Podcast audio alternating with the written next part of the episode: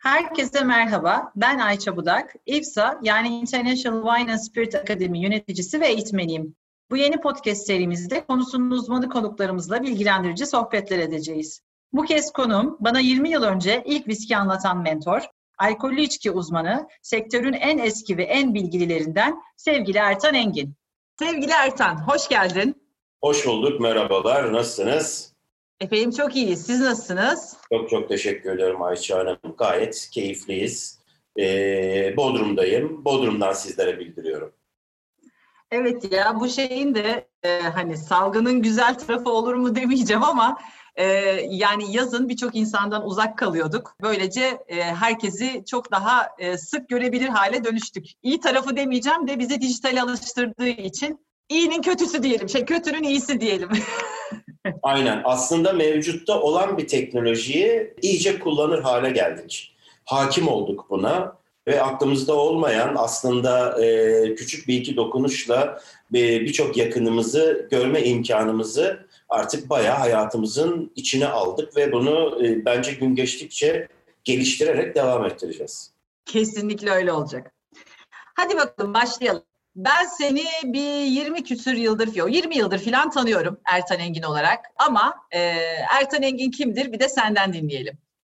Anladım. Şimdi tabii e, çok dolu geçmiş bir hayat olduğu için birçok yeri e, keserek, kısarak geleyim ama tabii ki e, sektöre yakın olan insanlar, e, yemeyle içmeyle ilgilenen insanlar yaklaşık bir 20 yıldır senin gibi beni tanıyorlar. E, şahsi olarak da tanıyorlar ya da isim olarak da tanıyabiliyorlar ama e, sektörün çok içindeyim uzun yıllardır. Biraz sanatla, sinemayla, yiyip içmeyle ilgilenen bir ailenin çocuğu olarak dünyaya geldiğim için kova burcu olarak da gezmeyi dolaşmayı kendime edindiğim için küçük yaştan beri bir tecrübeyle geldim aslında. Turizm otelcilik okuduğum yıllarda lisede bar arkasına bayağı ilgi gösterdim.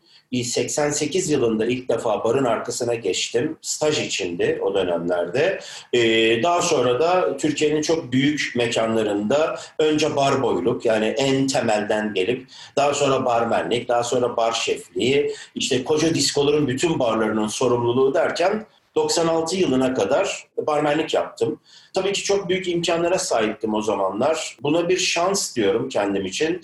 Çünkü e, bu işin geliştiği ülkelerde bu işin eğitimini veren insanlarla o dönemlerde bir araya geldim ve onlardan eğitim aldım. Mesela?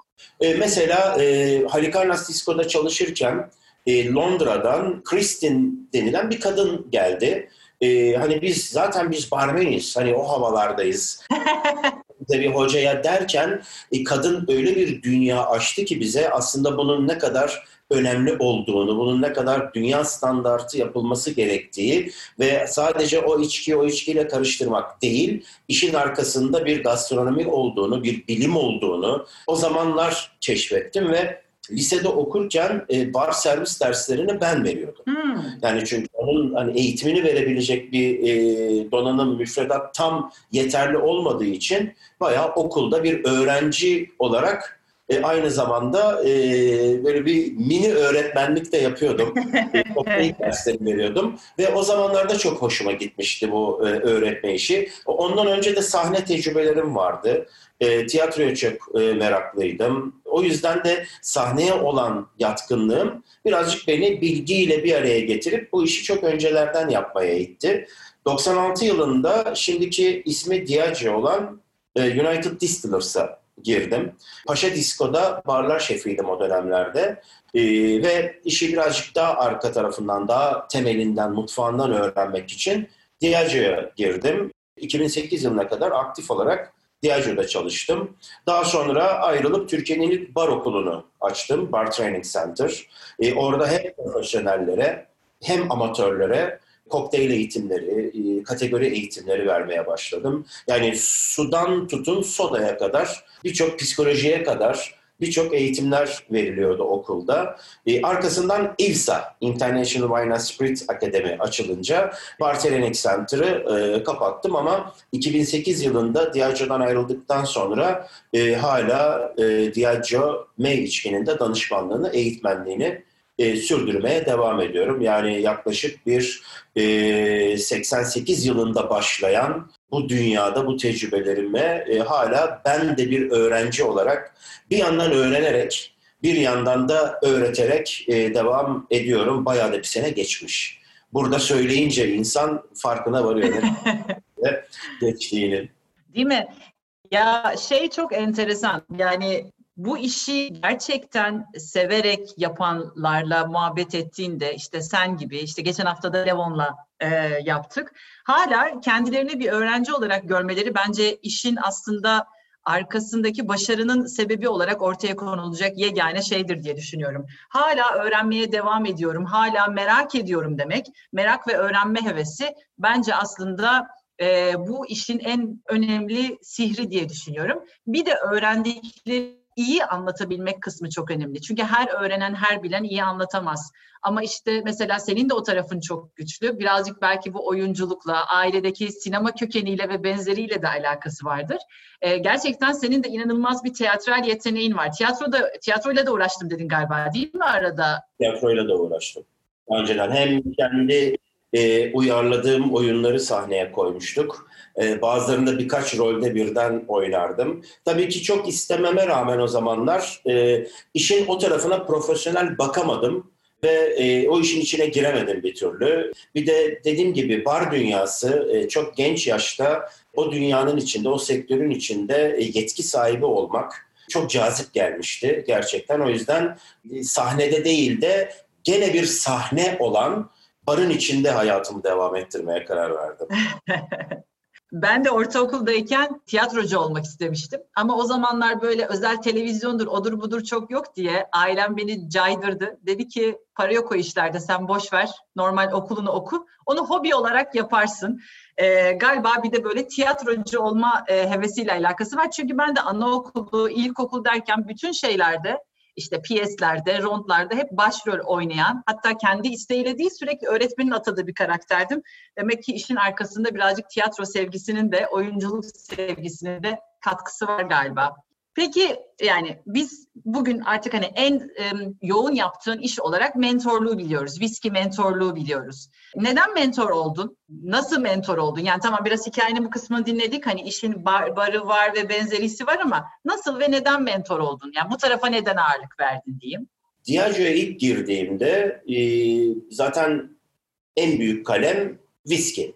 En büyük ağırlık viski ve bahsettiğim yıl e, 1996 senesiydi. Çok gerçek bir potansiyel vardı e, pazarda. Ancak viskiye dair bir bilgi yoktu. Benim barmenlik yaptığım zamanlarda bir markayla değil, bir bölgeyle değil, bir ülkeyle değil sadece e, insanlar viski olarak isterdi. Yani bana viski ver derdi. E, barmenken elimizde ne viski varsa onu verirdik. O zamanlardan dikkatimi çekmişti. Yani vitrinde bu kadar farklı, üstünde yıllar yazan, değişik bölgeler, ülkeler yazan e, bir kategori niye sadece e, adıyla isteniyor, e, markasıyla bile istenmiyor diye o zamanlarda kafa yormuştum. 96'da girdiğimde çok büyük bir şansa sahiptim. Dünyanın en büyük viski üreticisinin imkanlarıyla eğitimler aldım. İlk girer girmez zaten İskoçya'ya gidip Orada viski eğitimi aldım ve inanın keşke birazcık daha iyi dinleseydim demiştim.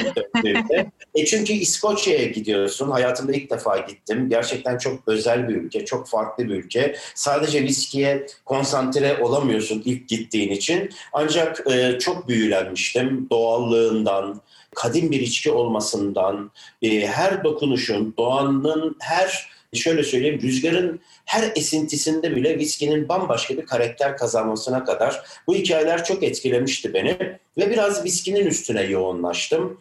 E, 99 yılında da ilk defa Boğaziçi Üniversitesi'nde Mezunlar Derneği'nde e, viski sunumumu gerçekleştirdim. E, ismi Mentoring'di onun. Daha ondan önce Mesela Mehmet Yalçın, onun e, yaptığı mentoringde ben de işte işin organizasyonunu yapıyordum. Ha. Dinliyordum onu, ne anlatıyor diye. E, ondan önce Mustafa Oğuz'u alıp İskoçya'ya götürmüştük. Ee, Mustafa abi çok severim kendisini. O mentorluk yapıyordu. Tabii çok ünlü isimleri topluyordu mentorlara. İşte ben de onun yanında duruyordum. Bazen böyle sufle veriyordum ona. Hani Mustafa abi şöyle olur diye. Tabii şimdi hani orada ne yapabilirim? Ya keşke şu anlatılsa da diye diye artık dayanamadım ve dedim ki ben anlatacağım bundan sonra. Viski mentoringlerini ben yapacağım dedim. Emin misin Ertan dediler. Tabii ki dedim. Zaten sufle vermeye kadar dolmuştum. Bilgi sahibi olmuştum. ve 99 yılında e, ilk mentoringimi yaptım Boğaziçi Üniversitesi'nde. Çok güzel dönüşler aldım. E, zaten öyle bir işe başlayınca hemen talep gelmeye başladı. Biz de istiyoruz, biz de istiyoruz, biz de istiyoruz derken e, yani senede bir iki kere e, diğer daha önceki ustalarla yaptığımız gibi anlatırım derken bu iş bayağı e, günde ikiye kadar çıkmaya başladı. E, ve e, ben de çok keyif aldım. Çünkü çok farklı şehirlere gidip e, çok farklı insanlarla, viski severlerle bir araya gelip onlara bir şey öğretmek ve tabii ki aslında e, viski kültürünü yaymak benim için çok büyük bir aynı zamanda misyon ve keyifti. E, bu işi bu kadar yoğun yapan yani ilk mentorum diyebilirim.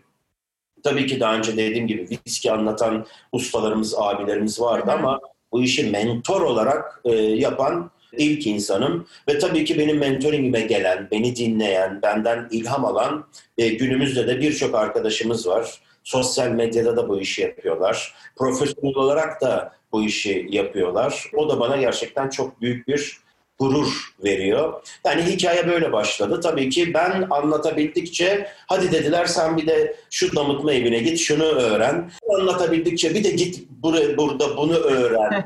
ben e, tabii ki birçok e, kategori için farklı ülkelere gidip çok e, yoğun eğitimler aldım ama gerçekten viskinin çeşitliliği ve kadim bir e, içki olması e, beni tamamen bir viski mentoru olarak anılır hale getirdi. Evet. 2000'de de ben ilk seni dinlemiştim. Ee, yani sen bu işlere başladıktan iki sene sonra, bir buçuk iki sene sonra dinlemişim muhtemelen. Bana da viski sevgisini ilk aşılayan insanlardan birisin diyebiliriz. Ben ilk senden dinlediğim için aslında ilk sen aşıladın diyebiliriz kesinlikle hocam. Doğru bilgileri aldığına bak emin olabilirsin. Kesinlikle doğru bilgilerdi. Peki işini seviyor musun Ertan? Şöyle söyleyeyim, e, yani çok küçük yaşta başladım e, sektörün içinde. E, hala devam ediyorum. Herhalde kaç tane sadece viski mentoru değil, e, bunun içinde cinden rakıya, konyaktan vodkaya kadar likörler, romlar, kaç tane eğitim yaptığımın sayısını e, inan hatırlamam mümkün değil. Binlerce insana hem profesyonel hem meraklılar olarak ayırabiliriz bunu. Binlerce insana yıllar içinde e, anlattım. Bazen evet aynı hikayeleri de anlatıyoruz. Fakat bana söylenen her seferinde ve bana gerçekten e, motivasyon veren en önemli geri dönüşlerden bir tanesi yani ne kadar heyecanlı anlatıyorsunuz, ne kadar tutkulu anlatıyorsunuz, ne kadar kendinizi kaptırıyorsunuz diye. Gerçekten öyle. Çok büyük bir keyifle anlatıyorum. E, bu da işimi ne kadar çok sevdiğimi zaten anlatıyor. Bakmayın e, çok e, aslında enerji isteyen bir şey. Devamlı hayatım seyahatle geçiyor. Devamlı uçaklarda. Tabii bu ara çok fazla olmasa da birkaç aydır. Ama hayat uçaklarda, otellerde, devamlı çalışarak, hazırlanarak, sunumlar yaparak ve yüzlerce insanın karşısına geçerek e, geçiyor. Gerçekten performans isteyen bir şey ama bana aslında bunları yapma gücünü veren de işime olan sevgim. E tabii ki e, dışarıda da bunun gene e, karşılığını görüyorum. Mesela işte hiç gitmediğim bir şehre gidiyorum. Bir otele yerleşiyorum. Lobide otururken bakıyorum böyle mini mini 3-4 tane personel böyle yavaş yavaş böyle yanıma geliyor. Yani inanın çok ünlü bir şarkıcıyı görmüş gibi böyle gelip böyle parmaklarıyla gösteriyorlar. Sonra gelip e, e, Ertan Hoca değil mi falan. Evet diyorum. Yani işte biz sizin sayenizde bu işi sevdik. İşte e, biz sizin videolarınızı seyrederek öğrendik. E, sizin sayenizde işte kendimizi geliştirip burada daha iyi konumlarda, pozisyonlarda çalıştık diyorlar. E tabii ki bu dönüşleri görmek, hayatımda hiç görmediğim insanların Ertan Hoca diye gelip e, benimle tanışmak istemesi, işte fotoğraflar çektirmesi gerçekten e, işimi daha da çok sevmeme sebep oluyor. Celebrity'yim diyorsun yani. Evet yani bir nevi bir sektörün e, hiç mütevazi olamayacağım sevgili Ayşe ama e, bir sektörün evet e, celebrity'siyim diyebilirim. E, mesleğin bu olmasaydı ne olurdu o zaman? Madem bu kadar fotoğraf çektirilmesini, işte takdir edilmeyi seviyorsun, e, ne olurdu sence mesleğin bu olmasaydı? Ya mutlaka ve mutlaka show business içinde olurdum. Eminim buna. Yani e, evet oyuncu olabilirdim. Çünkü gerçekten çok fazla da imkanım vardı bunun için. Yani yeteneğin yanında e, aileden gelen bir imkanım vardı. Müzikle ilgilenebilirdim. Aynı zamanda hala da e, amatör olarak tabii ki ama büyük sahnelere de çıkarak. Yani iki tane stat konserinde perküsyon çaldım. Wow. Yani bir tanesi Türkiye İsviçre maçı öncesi Fenerbahçe stadında 40 bin kişinin önündeydi. Müzikle ilgilenebilirdim. O işin içine girebilirdim. Ama hani e, evet bir mühendis değil, bir doktor değil. Mutlaka mutlaka entertainment işinde, show business işinde olabilirdim.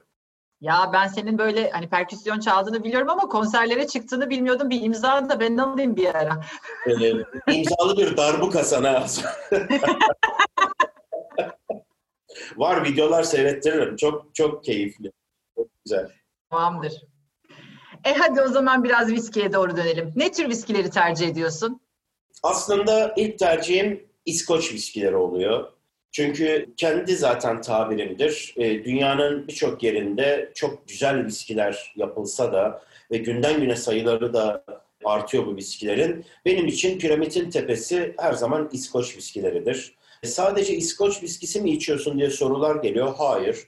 Dünyanın birçok yerinden farklı viskiler içiyorum. Birçoğunu da severek içiyorum. Ve hiç tatmadığım ülke viskilerini de senede birkaç defa yapılan viski şovlarda yapma imkanı buluyorum. Ona göre de tabii ki çok objektif yorumlar yapabiliyorum. Yani tecrübelerime dayanarak konuşabiliyorum ama İskoç viskileri benim için çeşitliliğinden, zenginliğinden dolayı ilk, ilk sıralarda. Tabii ki gündelik viski tüketimimde harman viskiler e, önemli bir yer tutuyor. Ama bir yolculuk, bir lezzet yolculuğuna çıkmak istediğimde ise tabii ki single malt viskilerin yeri ayrı. Yani kütüphanemde hep derim birkaç tane farklı single malt viski duracak. Onları sadece viski içmek için değil, bir İskoçya'da bir lezzet yolculuğuna çıkmak için açacaksın. Ama dersen ki ya ben de 7-8 tane viski var şimdi bunların hepsiyle ayrı ayrı adres adres dolaşmayayım. E o zaman bir tane harmanlanmış viski açıp bütün İskoçya'nın tadını aynı şişenin içinden alacaksın.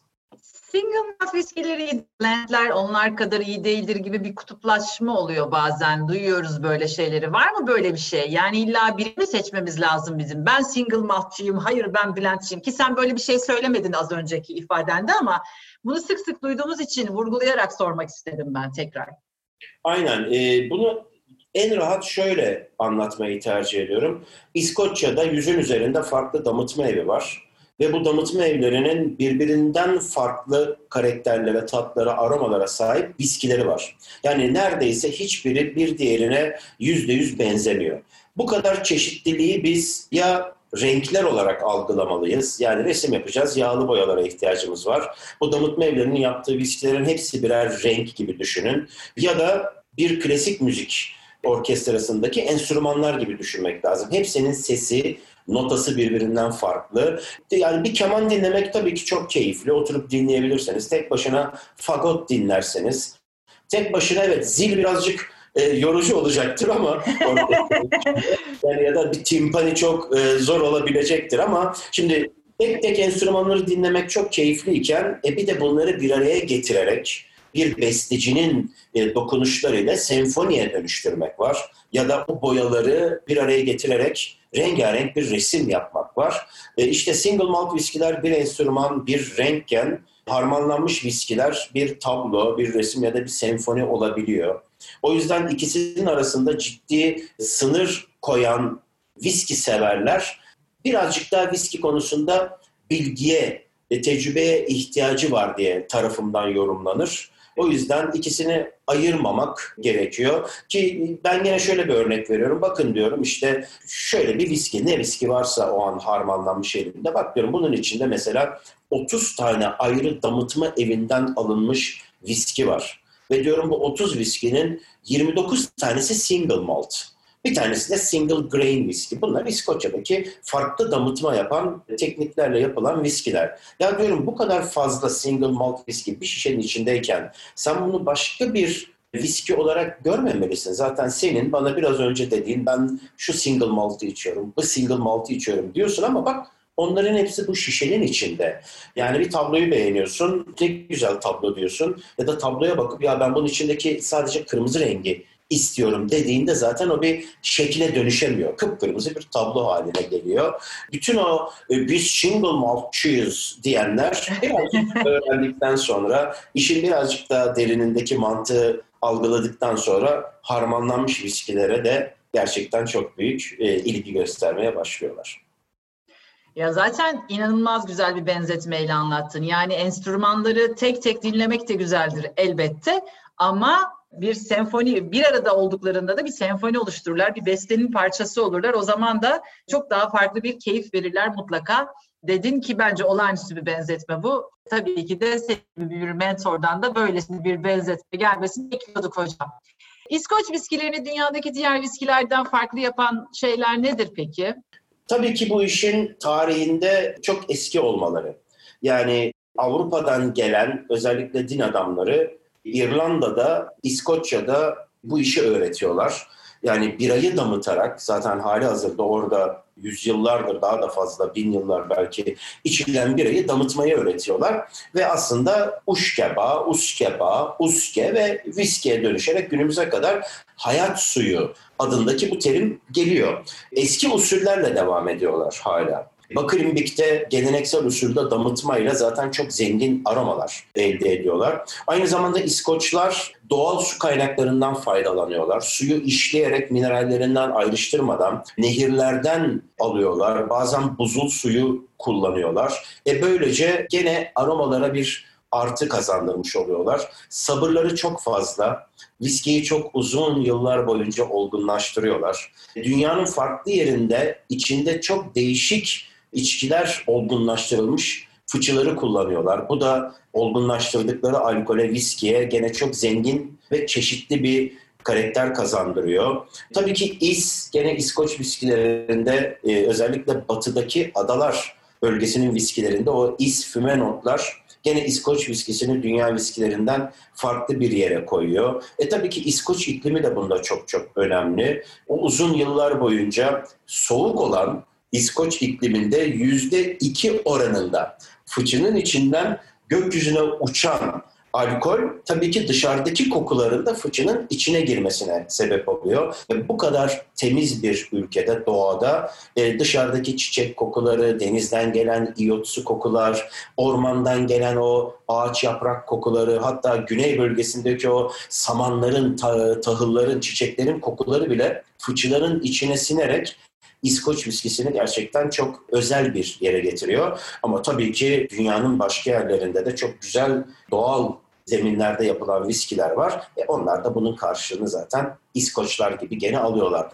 Bir de harmanlama dediğimiz sanat İskoç viskisini hem bütün dünyada bulunabilir hale getiriyor hem de o biraz önce bahsettiğimiz bambaşka renklerle e, gerçekten çok zengin tablolar ve çok çeşitli tablolar yaratılmasını mümkün kılıyor. E bu da gene İskoç viskisini zenginlik açısından, yıllanma, olgunluk açısından, değer açısından bambaşka bir yere getiriyor.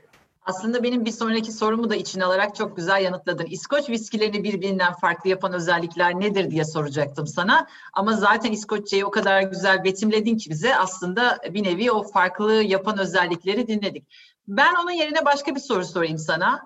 Bu fıçı olayı viskilerde kullanılan özellikle İskoç viskisinde kullanılan işte eski şarap fıçıları. Hangi tür fıçıları kullanıyorlar ağırlıklı? Yani hangi şarapların fıçılarını kullanıyorlar? Koçlar çok büyük ağırlıkta bourbon fıçısı kullanıyorlar. Ee, Amerikan viski fıçılarını. Bunun en önemli sebebi e, Amerikan viski kanunlarına göre fıçı yeni kesilip hazırlanmalı. Yani ikinci el fıçı kullanmıyor Amerikalılar ve o fıçıyı bir defa kullanıyorlar.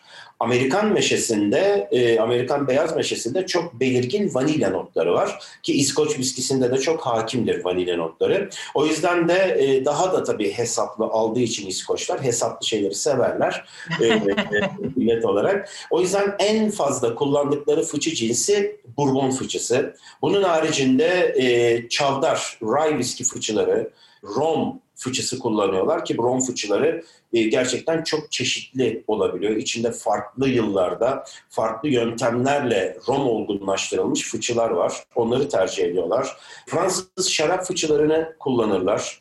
Fransız tatlı şarap fıçılarını da çok fazla tercih ediyorlar. Brandy fıçıları gene İskoçların kullandığı fıçılardandır. E, bunun haricinde tabii çok dikkat çeken iki fıçı cinsi de daha önce içinde tatlı İspanyol şarabı, sherry ve tatlı Portekiz şarabı port beklemiş olan fıçılardır. Ancak bu sherry fıçıları e, özellikle Pedro Jimenez gibi sherry fıçıları çok çok yüksek fiyatlarla e, satılır. Bazen açık arttırmalarla e, satılan fıçılardır. Yani ikinci el bir bourbon fıçısı 150 pound kadar bir fiyatken e, sherry fıçılarının fiyatları 5000 poundlara kadar çıkabiliyor.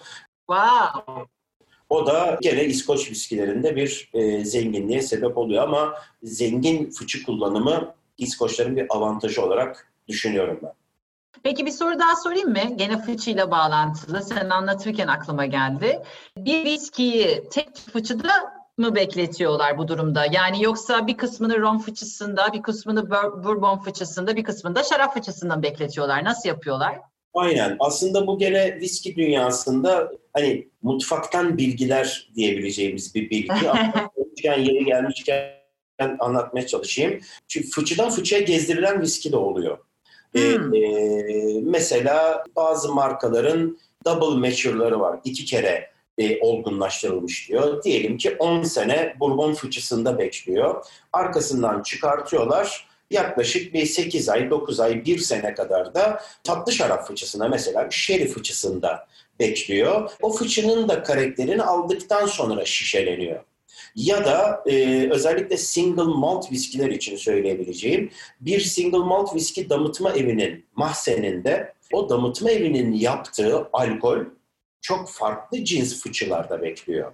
Diyelim 100 fıçı varsa bunun 50 tanesi bourbon fıçısı, 15 tanesi rom fıçısı, işte 5 tanesi port, 2 tanesi Madeira, işte 4 tanesi Sautern, 7 tanesi Pedro Jimenez gibi bambaşka fıçılar var. Fakat aynı damıtma evinin yaptığı alkol o fıçılarda bekliyor. Yani eninde sonunda Hı-hı. o fıçılardan çıkan gene aynı marka olarak şişelenecek.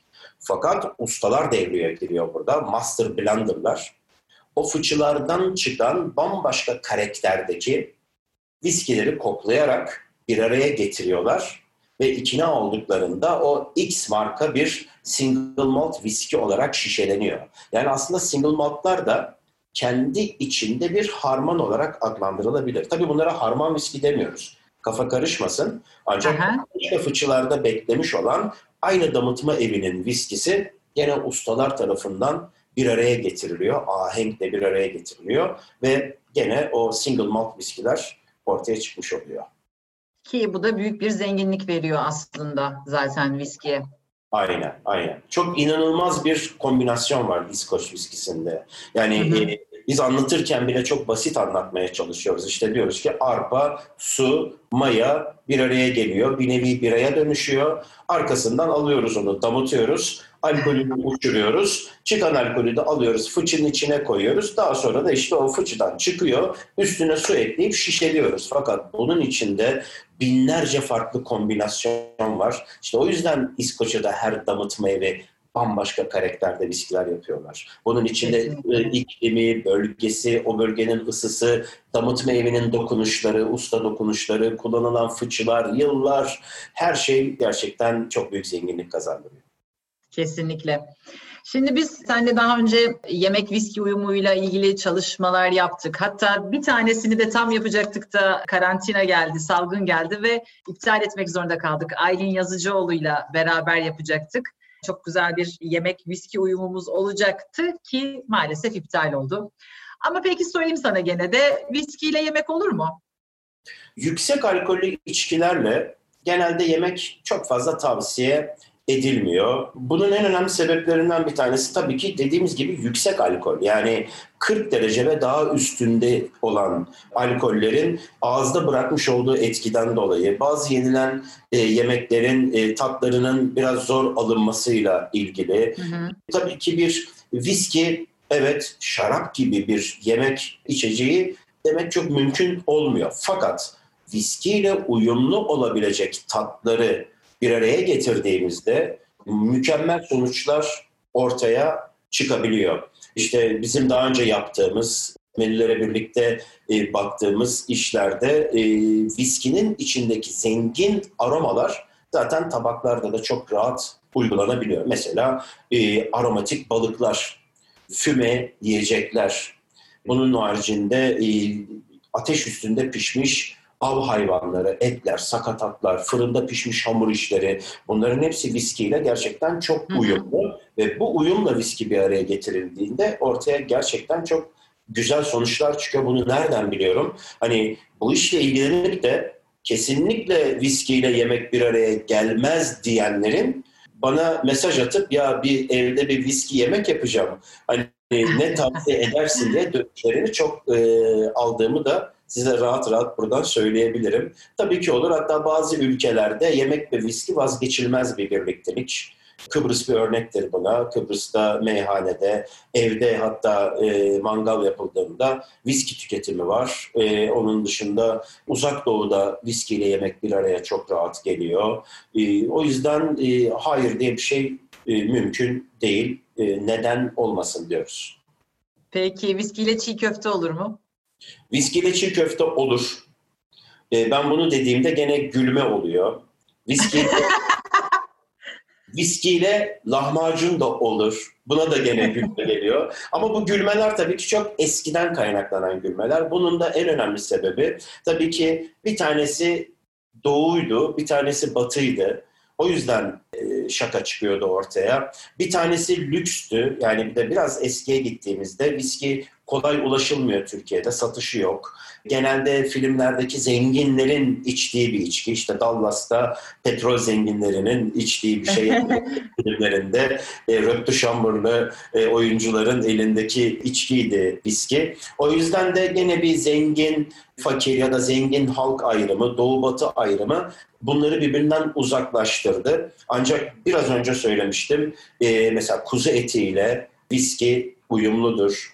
Fırında pişmiş hamurla viski uyumludur. Birçok sebzeyle e, viski uyumludur. E şimdi lahmacunu düşündüğünüzde lahmacunu çok soğanlı yapmazsanız, aşırı acı yapmazsanız ya da işte böyle bir antep işi sarımsaklı yapmazsanız lahmacun viskiyle son derece uyumlu. Çiğ köfteye geldiğimizde e, viskiyle zaten tahıl bir araya gelebiliyor. Çünkü viski tahıldan yapılıyor. Hı hı. E, ağırlıklı olarak İskoç viskisinde arpa kullanılıyor. E, şimdi çiğ köfte de bir, bir tahıl aslında ana malzemesi tahıl. E, bunun haricinde et var içinde gene. Kuzu eti var. Baharatını çok yoğun kullanmayıp çiğ köftenin aşırı acı yapmadığınız takdirde çiğ köftede viskiyle gerçekten de çok iyi uyum sağlayan bir yiyecek e, olarak e, bir kenara yazılsın lütfen.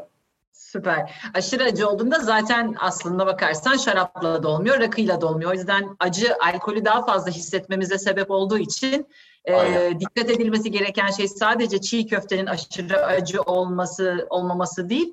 Aynı zamanda e, bütün yiyecekler için geçerli. Yani hiçbir acı yiyeceği aslında alkolle tüketmemek bizim tavsiyemiz. Çünkü alkolü daha fazla pekiştiriyor. Asıl o güzel aromalarını e, içkilerin birazcık daha geri plana atıyor. Aşırı acı ve aşırı baharat. E, dolayısıyla evet üstadımızdan viskiyle de e, çiğ köfte de olur, lahmacun da olur yanıtını aldıktan sonra... Evet, sevgili Ayça çok küçük bir ekleyeyim. Adana'da gerçek böyle hani kebabın tutkunu olan Adanalı iş adamlarıyla bir araya gelmiştim.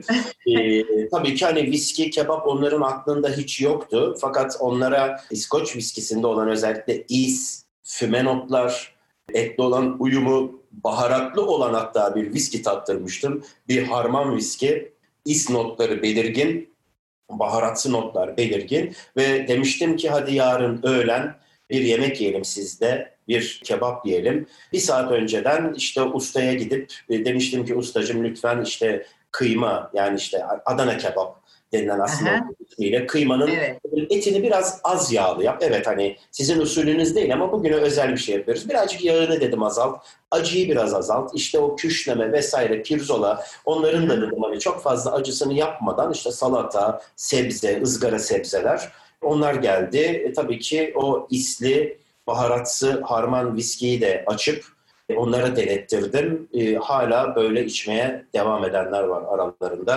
ne zaman Adana'ya gitsem e, mutlaka davet ediliyorum ve o tecrübeyi e, Ertan Hoca gel birlikte yaşayalım teklifi alıyorum. Ne kadar güzel, ne kadar güzel. Bir yardımcı lazım olursa haber ver bana Adana'ya giderken viskiyle deneme için. ee, çok da iyi olur. Ee, birlikte gidersek zaten oradaki alışkanlıkları değiştirebiliriz. Peki sana deseler ki artık İskoçya'da yaşayacaksın Ertan, yeter bu kadar. Hani çok uzaktan yürüttün bu işi, bizim burada sana ihtiyacımız var, gel dediler. Haritadan kendine bir yer seç. Neresi olurdu ve neden olurdu?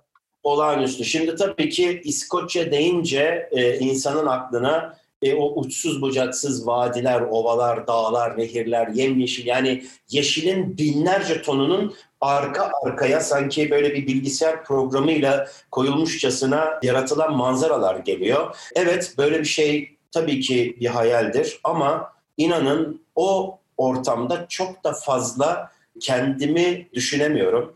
İskoçya'da bir yerde yaşasaydım ki çok isterdim bunu. E, herhalde Edinburgh'da yaşardım.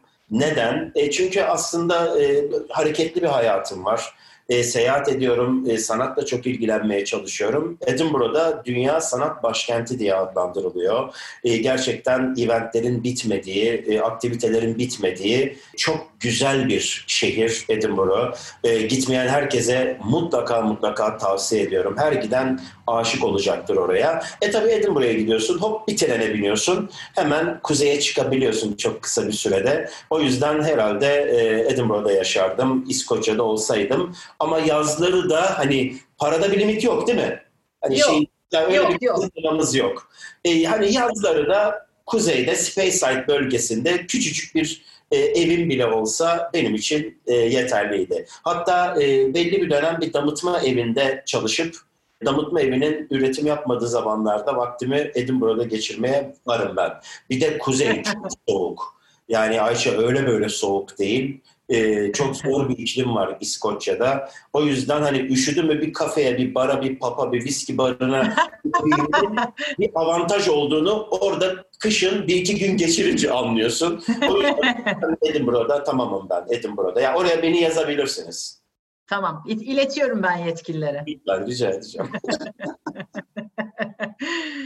Viski yoksa te- ne tercih edersin? Viski yoksa ya tabii ki rakı tutku. Benim için gerçek bir tutku e, rakı.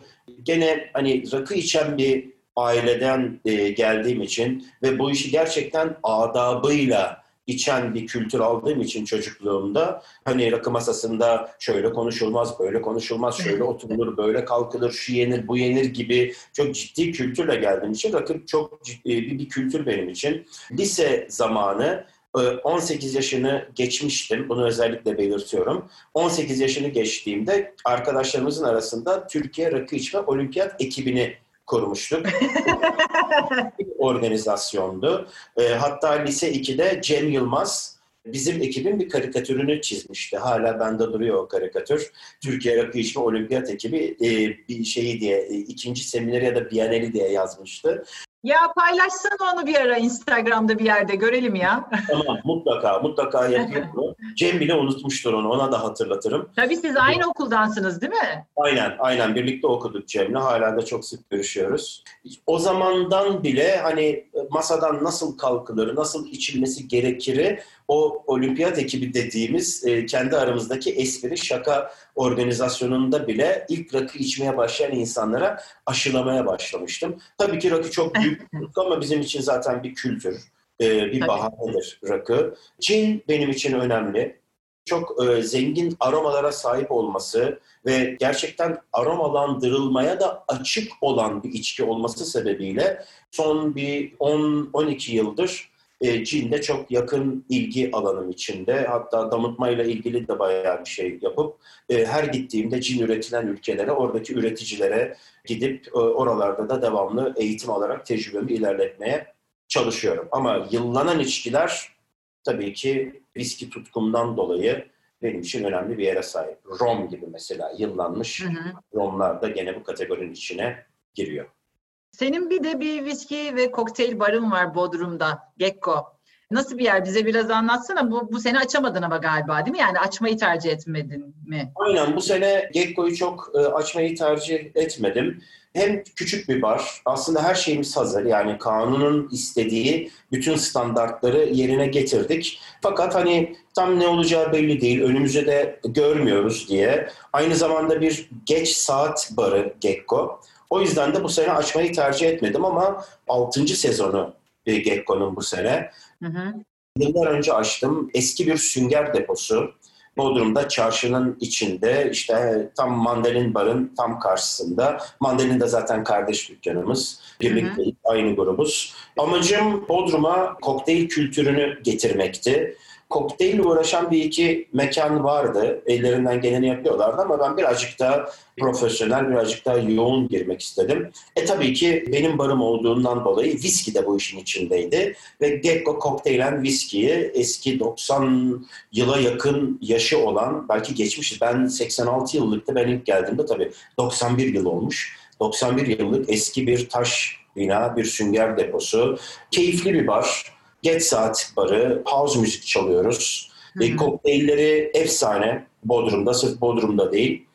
E, Bodrum'a gelen, e, e, Gekko'ya gelip de e, kokteylimiz için herkes arasında zaten bir efsaneye dönüştü. Güzel, keyifli bir marka oldu Gekko. Tabii ki ömrü de uzun olacak diye düşünüyorum ben.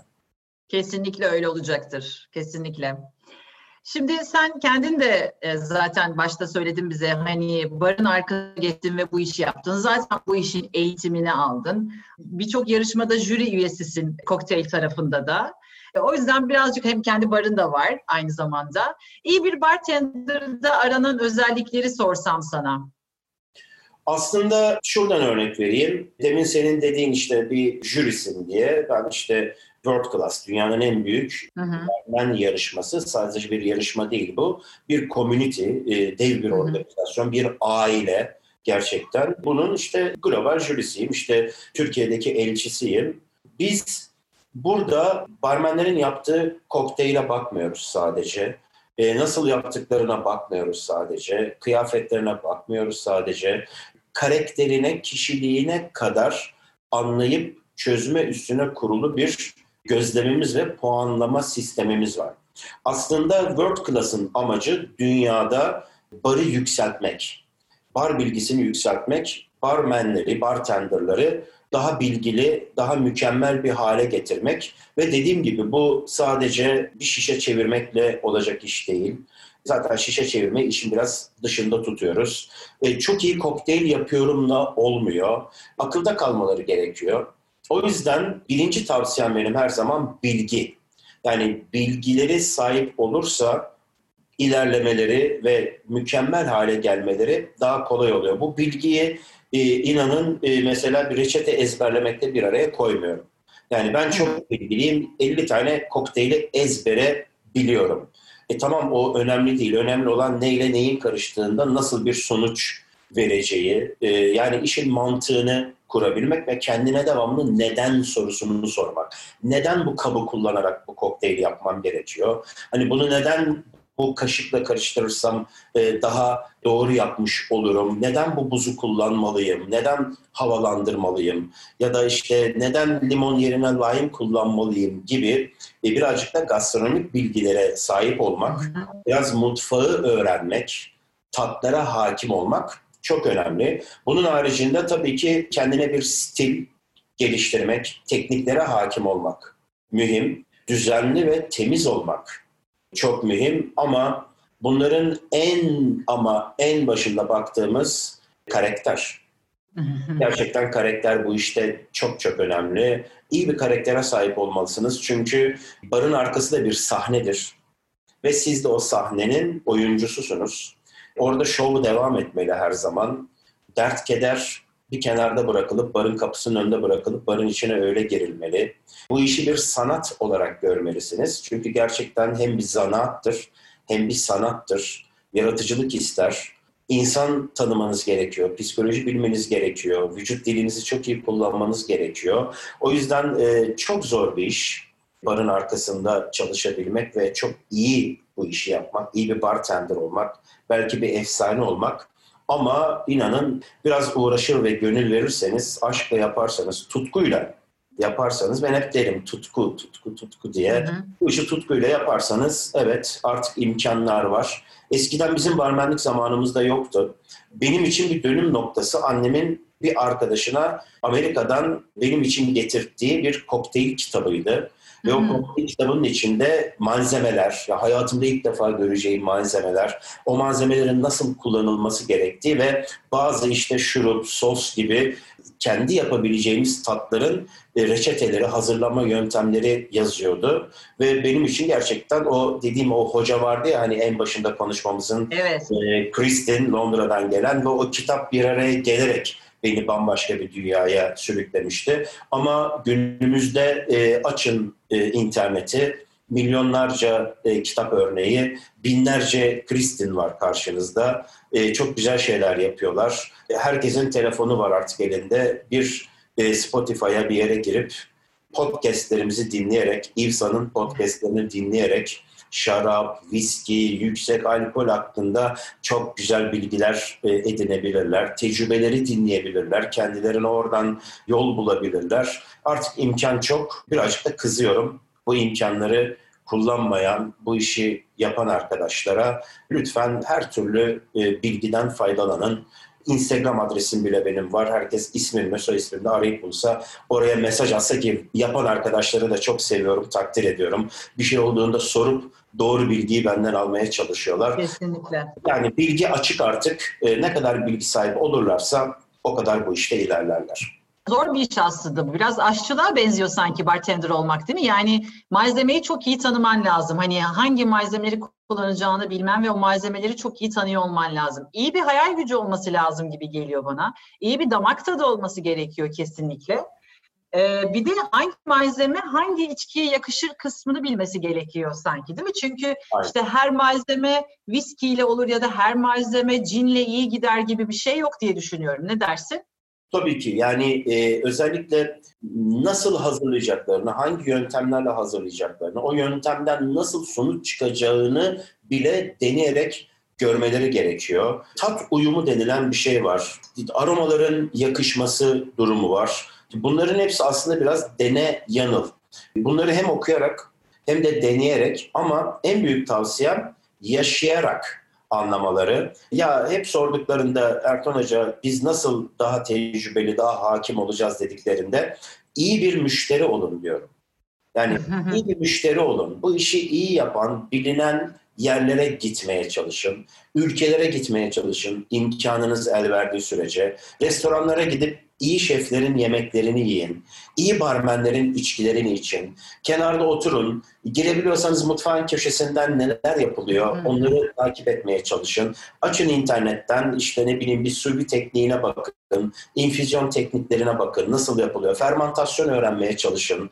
Hani turşu yapın evde, o kadar basit ki o turşu yaparken bile e, gerçekten çok şey öğreneceksiniz diye mevcut olan imkanları onlara hatırlatarak gelişmelerini sağlamaya çalışıyoruz ve bunu tavsiye ediyoruz. Şef olun, aşçı olun. Bir de bir avantajınız var. insanların karşısındasınız siz. Yani kamera arkasında değil aynı zamanda da kameranın önündesiniz. Bunun da avantajını kullanın. Doğru, çok doğru kesinlikle. Demin bartender, kendi kendime bartender dediğimde de aklıma geldi. Eskiden barman, barmaid tanımlarını kullanıyorduk. Ama artık cinsiyet ayrımı olmaksızın bartender sözcüğünü kullanıyoruz. Nasıl oldu bu evrim? Aslında çok eskiden de bartender tabiri vardı. E, fakat barmenlik özellikle e, klasik eğitimde, bu işin eğitiminde de, otelcilik eğitiminde de barboy, barboy, barmen, barmaid olarak adlandırılıyordu ve çok da gerekli değildi. Yani hani barmaid ile barmen arasında neden böyle bir ayrım yapıyoruz? İkisi de aynı işi yapıyor. İkisi de barın arkasında yapmaları gereken iş tanımları birbirinin aynısı. Yani bir tanesi kasa taşıyacak, bir tanesi taşımayacak, bir tanesi dolap dizecek, öbürü dizmeyecek gibi bir ayrım yok. Hepsi barın içinde hı hı. aynı işi yapmak zorundalar. Durum böyle olunca dünyada yavaş yavaş barmen, barmaid geri plana düşüyor. Hala ağız alışkanlığından barmen diyoruz biz. Hatta şunu çok duyuyorum. Ya işte Ertan tanıdığın bir kadın barmen var mı? Şimdi hani kadın barmen yani barmen, kadın bar adamı o karışık birazcık hani bartender'a getirdi işi e, ve artık hani bartender olarak adlandırılması daha doğru. Ama bizde de ağız alışkanlığı yılların vermiş olduğu hala işte hani barmen tabirini kullanıyoruz. Ama inanın barmen derken bunu bir iş tanımı gibi düşünüp hani gerçek kelime anlamını istemeden kullanıyoruz yani. Barmen, barın arkasında duran herkes barmenmiş gibi algılanıyor. Değil, bartender. Evet, artık Doğru, bartender. Bartender. Birçok imza kokteyl var. Klasikler bunlar. Baktığımızda bunlar öyle çok karmaşık, zor bulunan malzemelerle değil de kolay bulunur. 2-3 hadi bilemedin 4 tane malzemeyle yapılıyor sanki.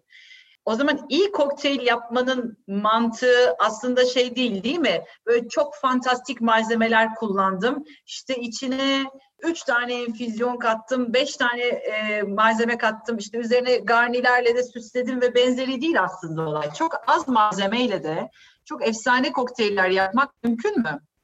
Mümkün. Özellikle de son yıllarda içine birçok şey katarak tüketiciyi etkilemek yerine lezzetleri algılanmayacak kadar e, bulandırmak yerine ya da garnitürleri böyle kat kat kat kat üstüne yerine e, hangi malzemeyi ne amaçla kullandın? Kokteylde bunun bu, bu tatları kokteylin neresinden yansıtacaksın?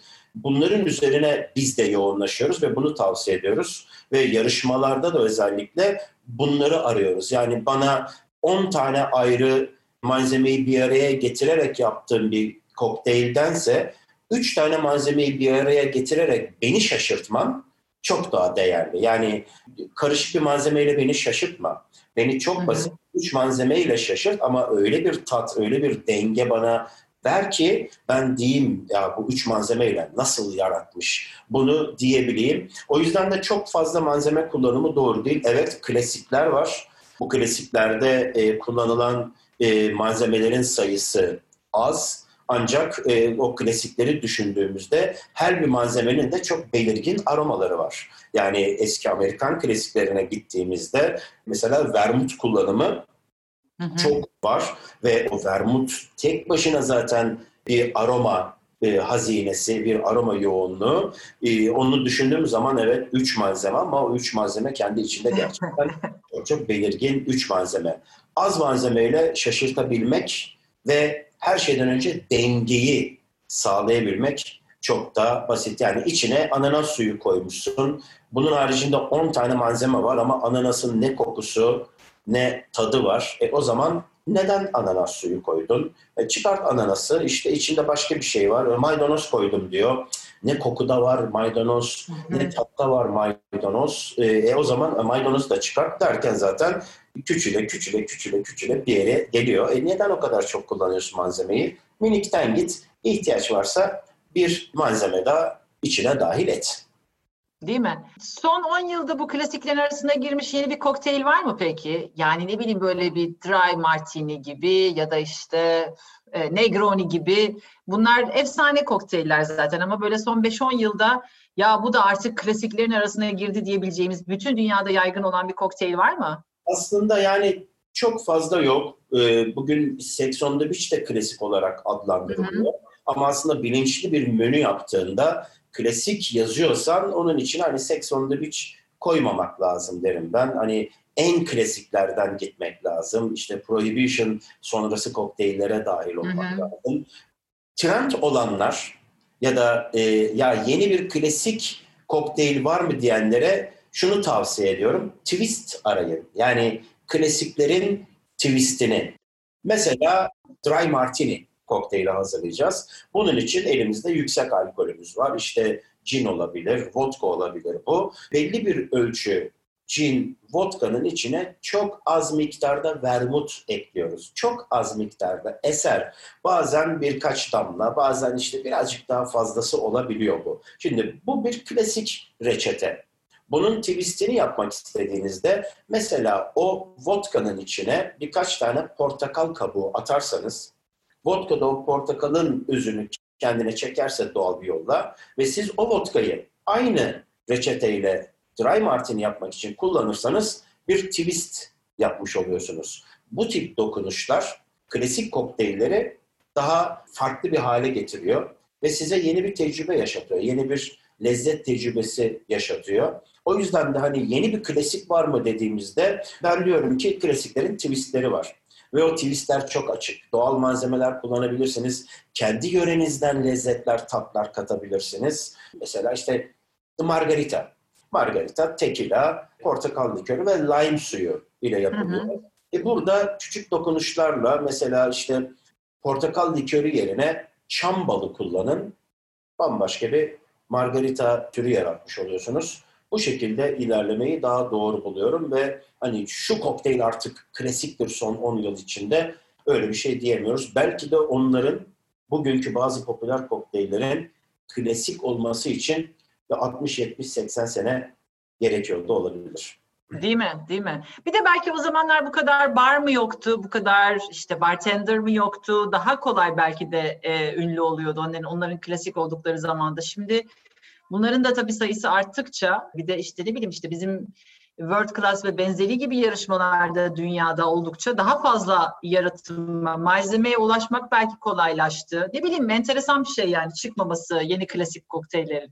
Aynen. Bir kere doğal malzemelerin kullanılması çok yaygınlaştı sebzeler bile kokteyllerin içinde kullanılabiliyor. Yani bundan 20 yıl, 30 yıl önce, 40 yıl önce pancarla kokteyl yapmak dendiğinde insanda birçok soru işareti olabiliyordu. Çaylarla kokteyl yapmak dendiğinde soru işaretleri olabiliyordu. Sirkeyle kokteyl yapmak dendiğinde, kömür tozu koyacağız kokteyle dendiğinde çok uzak gelebiliyordu. E, fakat bugün bunlar kullanılabiliyor ve bu kadar çeşitlilik, bu kadar yaratıcılık içinde de hani şu artık klasiktir demek çok güçleşiyor. Çünkü inanılmaz bir yaratıcılık süreci var. O yüzden de hani artık bu da klasiklere girmiştir. Çok fazla bilemiyoruz. Çünkü her gün yeni bir tat çıkıyor, yeni bir stil ortaya çıkabiliyor. Bir kokteylin iyi bir kokteyl olması için nelere dikkat etmek lazım? Çünkü arada evde kendimiz de deniyoruz ya yapmak için. Yani ona iyi bir kokteyl demek için birazcık anlattın gerçi içinde ama daha spesifik olsun diye tekrar sordum. İyi bir kokteylin her şeyden önce dengeli olması gerekiyor. Yani bir kokteyl tatlı olabilir, ekşi olabilir, tuzlu olabilir, acı olabilir. Ancak dengeli olması çok çok önemli. En basiti için söyleyeyim. Çok aşırı ekşi bir kokteyl dengesiz bir kokteyldir. Siz çok ekşi seviyorsanız kendi kokteylinizdeki ekşi kaynağı daha fazla kullanabilirsiniz ama o kendi tercihiniz olacaktır. Tatlı çok seviyorsanız tabii ki kokteylinizde daha fazla şeker ya da benzeri şeyler kullanabilirsiniz ama bir kokteyli tattığınızda sadece şeker hissediyorsanız, aşırı tatlılık hissediyorsanız denge bozulmuştur ya da alkol çok yüksek miktardaysa gene denge bozulmuş diyebiliriz. O yüzden bir kokteylde denge çok önemli. Her şeyin kararında hissediliyor olması çok önemli. Kullanılan malzemeler gerçekten çok mühim. Yani ya nasıl olsa her şey karıştırıyorum içine. Ya vodkayı da gideyim en ucuzundan alayım, kullanayım. Emin olun iyi bir vodkayla tatsız bir içki deriz vodka için tabirle. İyi bir vodkayla çok e, basit bir vodkadan yapılan diğer malzemeleri aynı tutsanız dahi iki kokteyl arasında gerçekten fark oluyor. Bunun haricinde e, dediğim gibi yani e, alkolü çok iyi kullanmak gerekiyor. Bilinen markalar, kaliteli markaları kullanmak gerekiyor.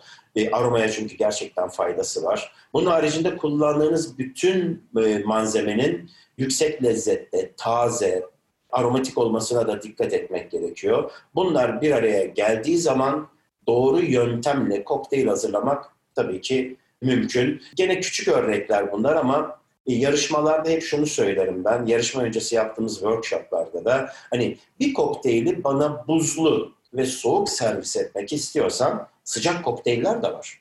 Ama bana Hı-hı. buzlu ve soğuk servis etmek istiyorsan uzun süre shake Yani kabın içinde uzun süre bol buzla çalkala. Heh, ben de buraya doğru gelecektim zaten. Bravo. Heh. Yani bunu yapmak bile çok fark ediyor. Sen malzemeyi bir kabın içine koydun. Bu arada evde bir kavanozun cam ağzı sıkı kapatılan cam bir kavanozla bile bir karışım e, çalkalamak mümkün. Yani illa profesyonel çelik shakerlardan e, bulmaya çalışmanın bir anlamı yok. Kavanozla bile bu işi yapabilirsiniz. Az miktar içine iki parça buz attınız, aldınız, iki şık şık yaptınız, bardağa döktünüz. O ısıdan dolayı, o buzların hemen dolayısıyla mevcut sıcaklıktan dolayı sulanıp erimesinden dolayı bile o kokteyliniz dengeden uzaklaşacak, sevimsiz bir hale gelecektir. Bol buz koyun, daha uzun süre shake yapın, iyice karışsın, iyice içi köpürsün, baloncuk baloncuk olsun. O baloncuk olma sebebiyle e, hacim kazansın kokteyliniz. Daha e, hava dolsun, onun aromalar e, daha da coştursun. E tabii bu küçücük bilgi bile, küçücük yöntem bile muazzam bir kokteyl hazırlamanıza sebep olabilir. O yüzden taze malzeme, kaliteli alkol içki kullanımı, bildik markalardan devam etme ve birkaç tane o hazırlama yönteminde mantığınızı kullanmak iyi bir kokteyl hazırlamak için süper örnekler. Ben mesela ya işte şeyde karşılaşıyorsun yarışmalarda hani ben senin gibi profesyonel değilim bu konuda kokteyl tarafında hani bar konusunda ama e, nacizane hani tatla alakalı e, şeyimden sebep, profesyonelliğimden sebep beni de bir, bir yarışmaya jüri olarak yanınıza almıştınız efendim. Orada gerek Telis, gerek sen, gerek işte jürideki diğer arkadaşlarımızla Hakan ve e, Tolga ile özellikle sizlerden öğrendiğim şey Mesela o şey uzun olması, kısa olması arasındaki farklılık çok net olarak anlaşılıyor. Ben acayip şaşırmıştım o bilgiyle. Hani hiç unuttuğum bir bilgi olmadı. E, umarım oradaki barmenleri de bu konuda uyardığınızda öğrenmişlerdir ve bunu uyguluyorlardır. Çünkü gerçekten tat çok fark ediyor. Bir süre sonra yarışmada onların shake'inin süresini dahi hani kaç kere yaptıklarından dahi aa kısa shake yaptı, uzun shake yaptı ayırt edilmeye başlamıştım ben sizlerden öğrendiğim bilgiyle bence çok kıymetli bir bilgi. Evde de yaparken bence buna herkes dikkat etsin. İyi bir kokteyl içmek istiyorsa ki aslında evet malzeme kalitesi, teknik ve benzeri saydık tabii dengede. Buzun kalitesi de çok önemli değil mi? Yani buzun da mutlaka içme suyundan e, yapılmış temiz bir buz olması şart. O bile acayip etkiliyor lezzeti. Aynen.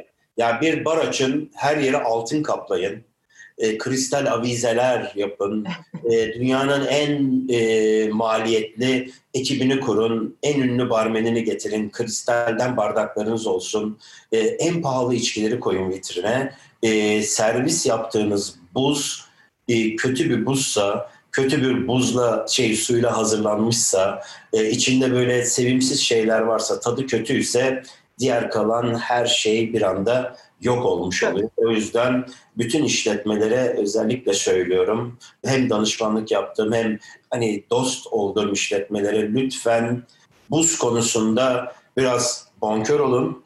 İyi buz makineleri alın, filtreler takın ona, sistemler kurun ve buzunuz çok yüksek kaliteli olsun. Çünkü çok çok önemli. Eninde sonunda o da bir su ve içtiğiniz içkinin içinde eriyor, onun içine dahil oluyor. Tadını bozmaması, uzun süre kalması ve içkiyi soğuk tutması çok ama çok önemli.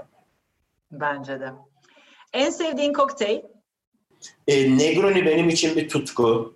Dünyanın neresine gidersem gideyim, hangi kokteyl barına gidersem gideyim. İlk söyleyeceğim içki Negroni olur. Önce bir bakarım Negroni'yi nasıl yapıyorlar, tadı nasıl olmuş diye. Ee, ondan sonra diğer kokteylleri denemeye geçerim. Ama e, herhalde bir numaram evet Negroni diyebilirim.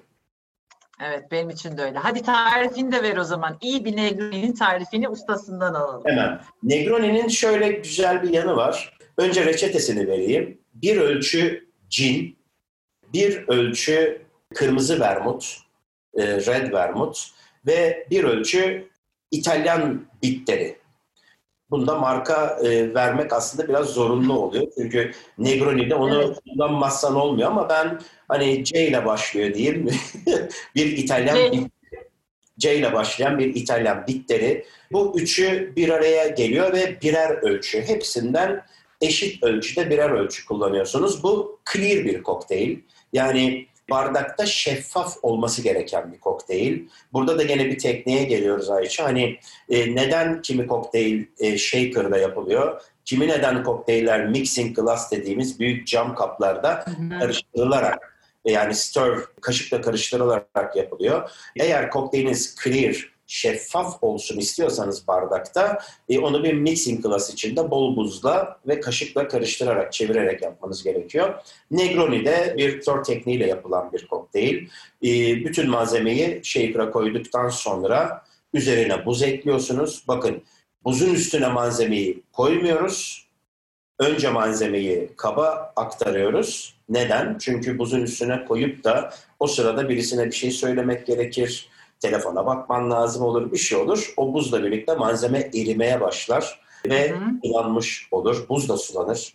Mixing glass'ın içinde kendi başına. O yüzden önce malzeme, sonra bol buz ve uzun süre kaşıkla karıştırıyoruz. İyice soğuduğundan emin olduktan sonra yine soğutulmuş önceden bir bardağın içine süzüyoruz. İçine büyük bir buz parçası koyuyoruz ve üzerine de portakalın kabuğunu incecik soyup portakalın kabuğundaki yağları da hafifçe şöyle bükerek kokteylimizin bardağımızın üstüne zest dediğimiz iş hafifçe sprey yapıyoruz, püskürtüyoruz. Gerekirse o kabuğu da bardağın içine atıyoruz. En perfect e, Negroni e, budur. Fakat Negroni'yi özel kılan şey şu, cin çok farklı aromalarda olabiliyor. Kullandığınız her marka cinden yapılan Negroni'nin bambaşka bir tadı oluyor. Kullandığınız vermut markalarına göre de onların da tabii ki kendi içinde bambaşka aromaları var. Bu durumda da gene kullanılan vermuta göre bambaşka aromalar ortaya çıkabiliyor. E, İtalyan bitleri genelde e, hani birkaç marka var zaten dünyada bilinen. E, o yüzden İtalyan bitleri çok fazla alternatif olmasa da sırf bu iki farklı yani cin ve vermutu e, tercih ederek bambaşka negroniler yaratmak mümkün olabiliyor. Bu haliyle de bu yanıyla da çok özel bir kokteyldir. Evet gerçekten ben de çok severim Negroni'yi. Evet ama iyi bir Negroni ise gerçekten de. Kokteylli yemek olur mu? Ve bu bu yani kokteylli yemek oluyorsa da nelere dikkat etmek lazım? Tabii ki kokteyle yemek oluyor ama viskideki gibi yani viski ne kadar çok zengin aromalara sahip bir içki ise e, kokteylde de zaten biz kendimiz o zengin aromaları işin içine dahil etmiş oluyoruz. Mesela Dry Martini kokteylini havyarla tüketebiliriz. İstiridye ile tüketebiliriz. Bunun haricinde içinde limon, tuz, acı, topraksı tatlar olan bir kokteylle e, mesela margarita gibi bir kokteylle biraz daha baharatlı, biraz daha acı, farklı ülke mutfaklarından tatları bir araya getirebiliriz. Aşırı tatlı ve şekerli, yani şeker oranı yüksek kokteylleri yemek sırasında tüketmek tabii ki çok tezat yaratabilir. Damakta e, karmaşa yaratabilir. Ama yemeğin sonunda e, yenecek güzel bir çikolatayla kahve infüzyonu yapılmış bir romla hazırlanmış kokteyl çok güzel, çok keyifli olabilir. Yemek öncesinde e, mesela bir whisky sour çok güzel bir iştah açıcı olabilir. Arada bir alkolle yapılmış kokteyl mantığıyla hazırlanmış mesela portakal kabuklarıyla ve viski ile hazırlanmış bir sorbeyi yemek arasında damak temizleyici olarak da gene kullanabiliriz. Yani o sorbeyi Oo, süper. Aynen bir kokteyl olarak kullanabiliriz. O yüzden evet kokteylle de e, çok güzel menüler hazırlanabilir. Tamam. Sona doğru yaklaşırken sen bar arkasında çok çalıştın. Aklına gelen tamın çok anın vardır muhtemelen ama böyle ilk aklına gelen komik olduğunu düşündüğün bir anını dinlesek. Ya aslında inan zor bir soru bu. Çünkü ben gülmeyi çok seviyorum. Gülmeyi çok sevdiğim için kendime devamlı güleceğim ortamlar ve hikayeler yaratmayı da seviyorum. Ee, hani aklıma şu dediğim pek bir şey inan gelmiyor ama hani e, özellikle e, müşterilere e, oyunlar yapmak, onları şaşırtacak şakalar yapmak, e, onlarla farklı iddialara girmek bar arkasındayken çok tercih ettiğim şeylerdendi.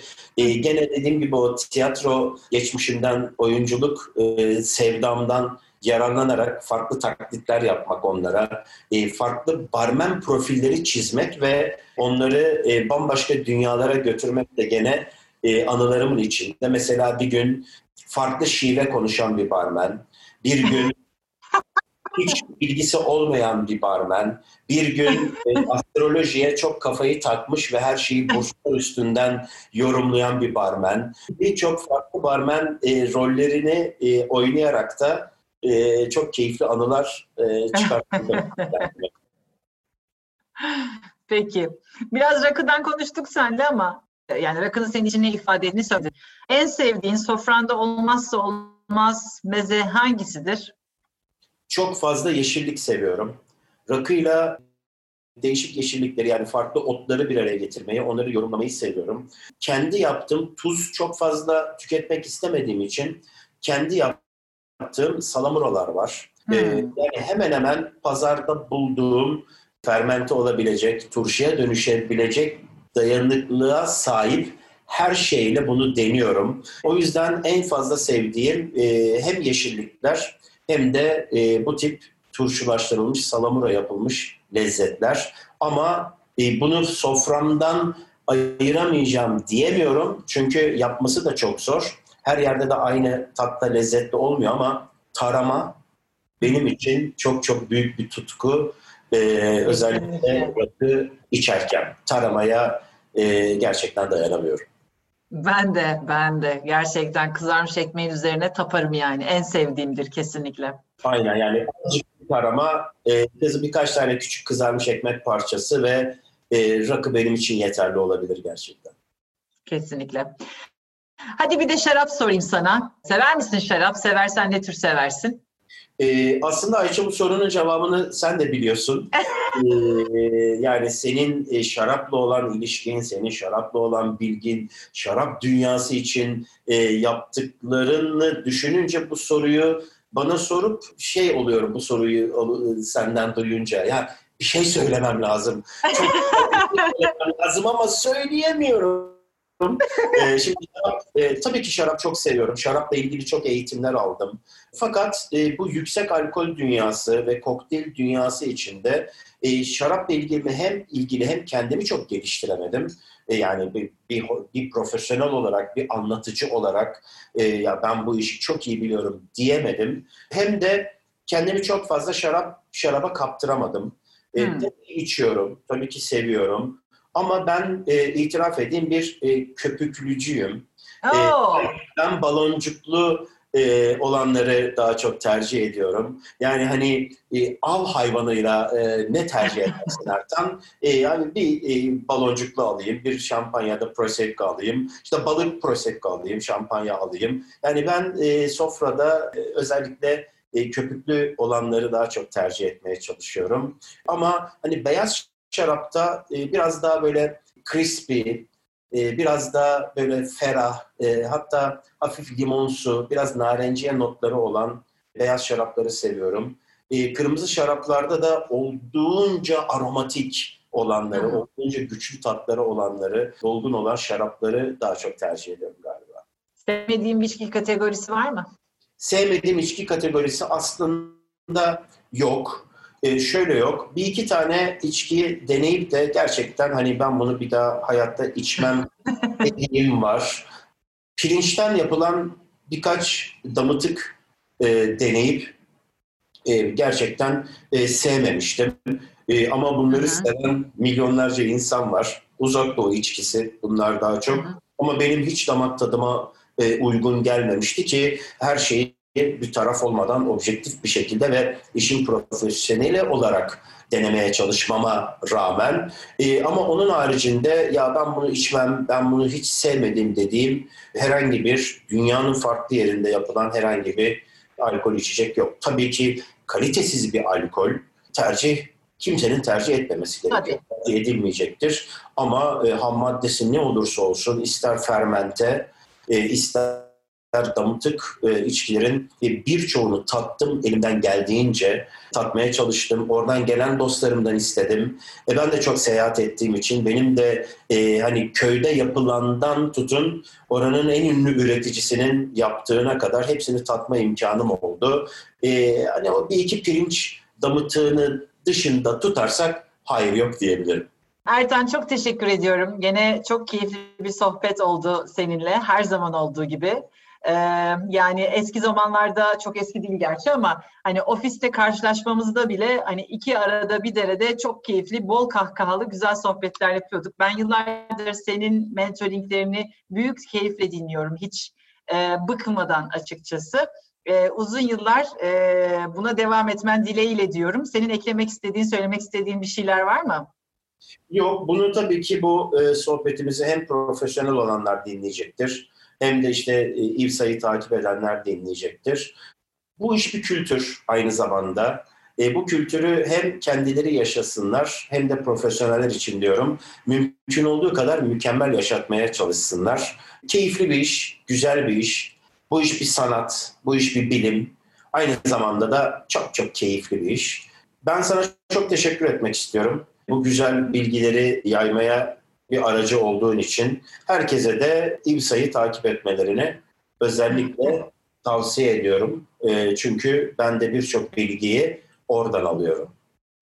Çok teşekkür ederiz bu güzel e, sözler için ve bu şahane sohbet için, bize ayırdığın vakit için. Umarım dinleyenler de, daha doğrusu eminim dinleyenler de benim aldığım keyfi e, alacaktır. Teşekkür ederiz Ertan. Ben de çok çok teşekkür ederim sizlere. E, çok çok iyi olun. Daha güzel günlerde çok daha güzel e, sohbetlerle bir araya gelmeyi umuyorum.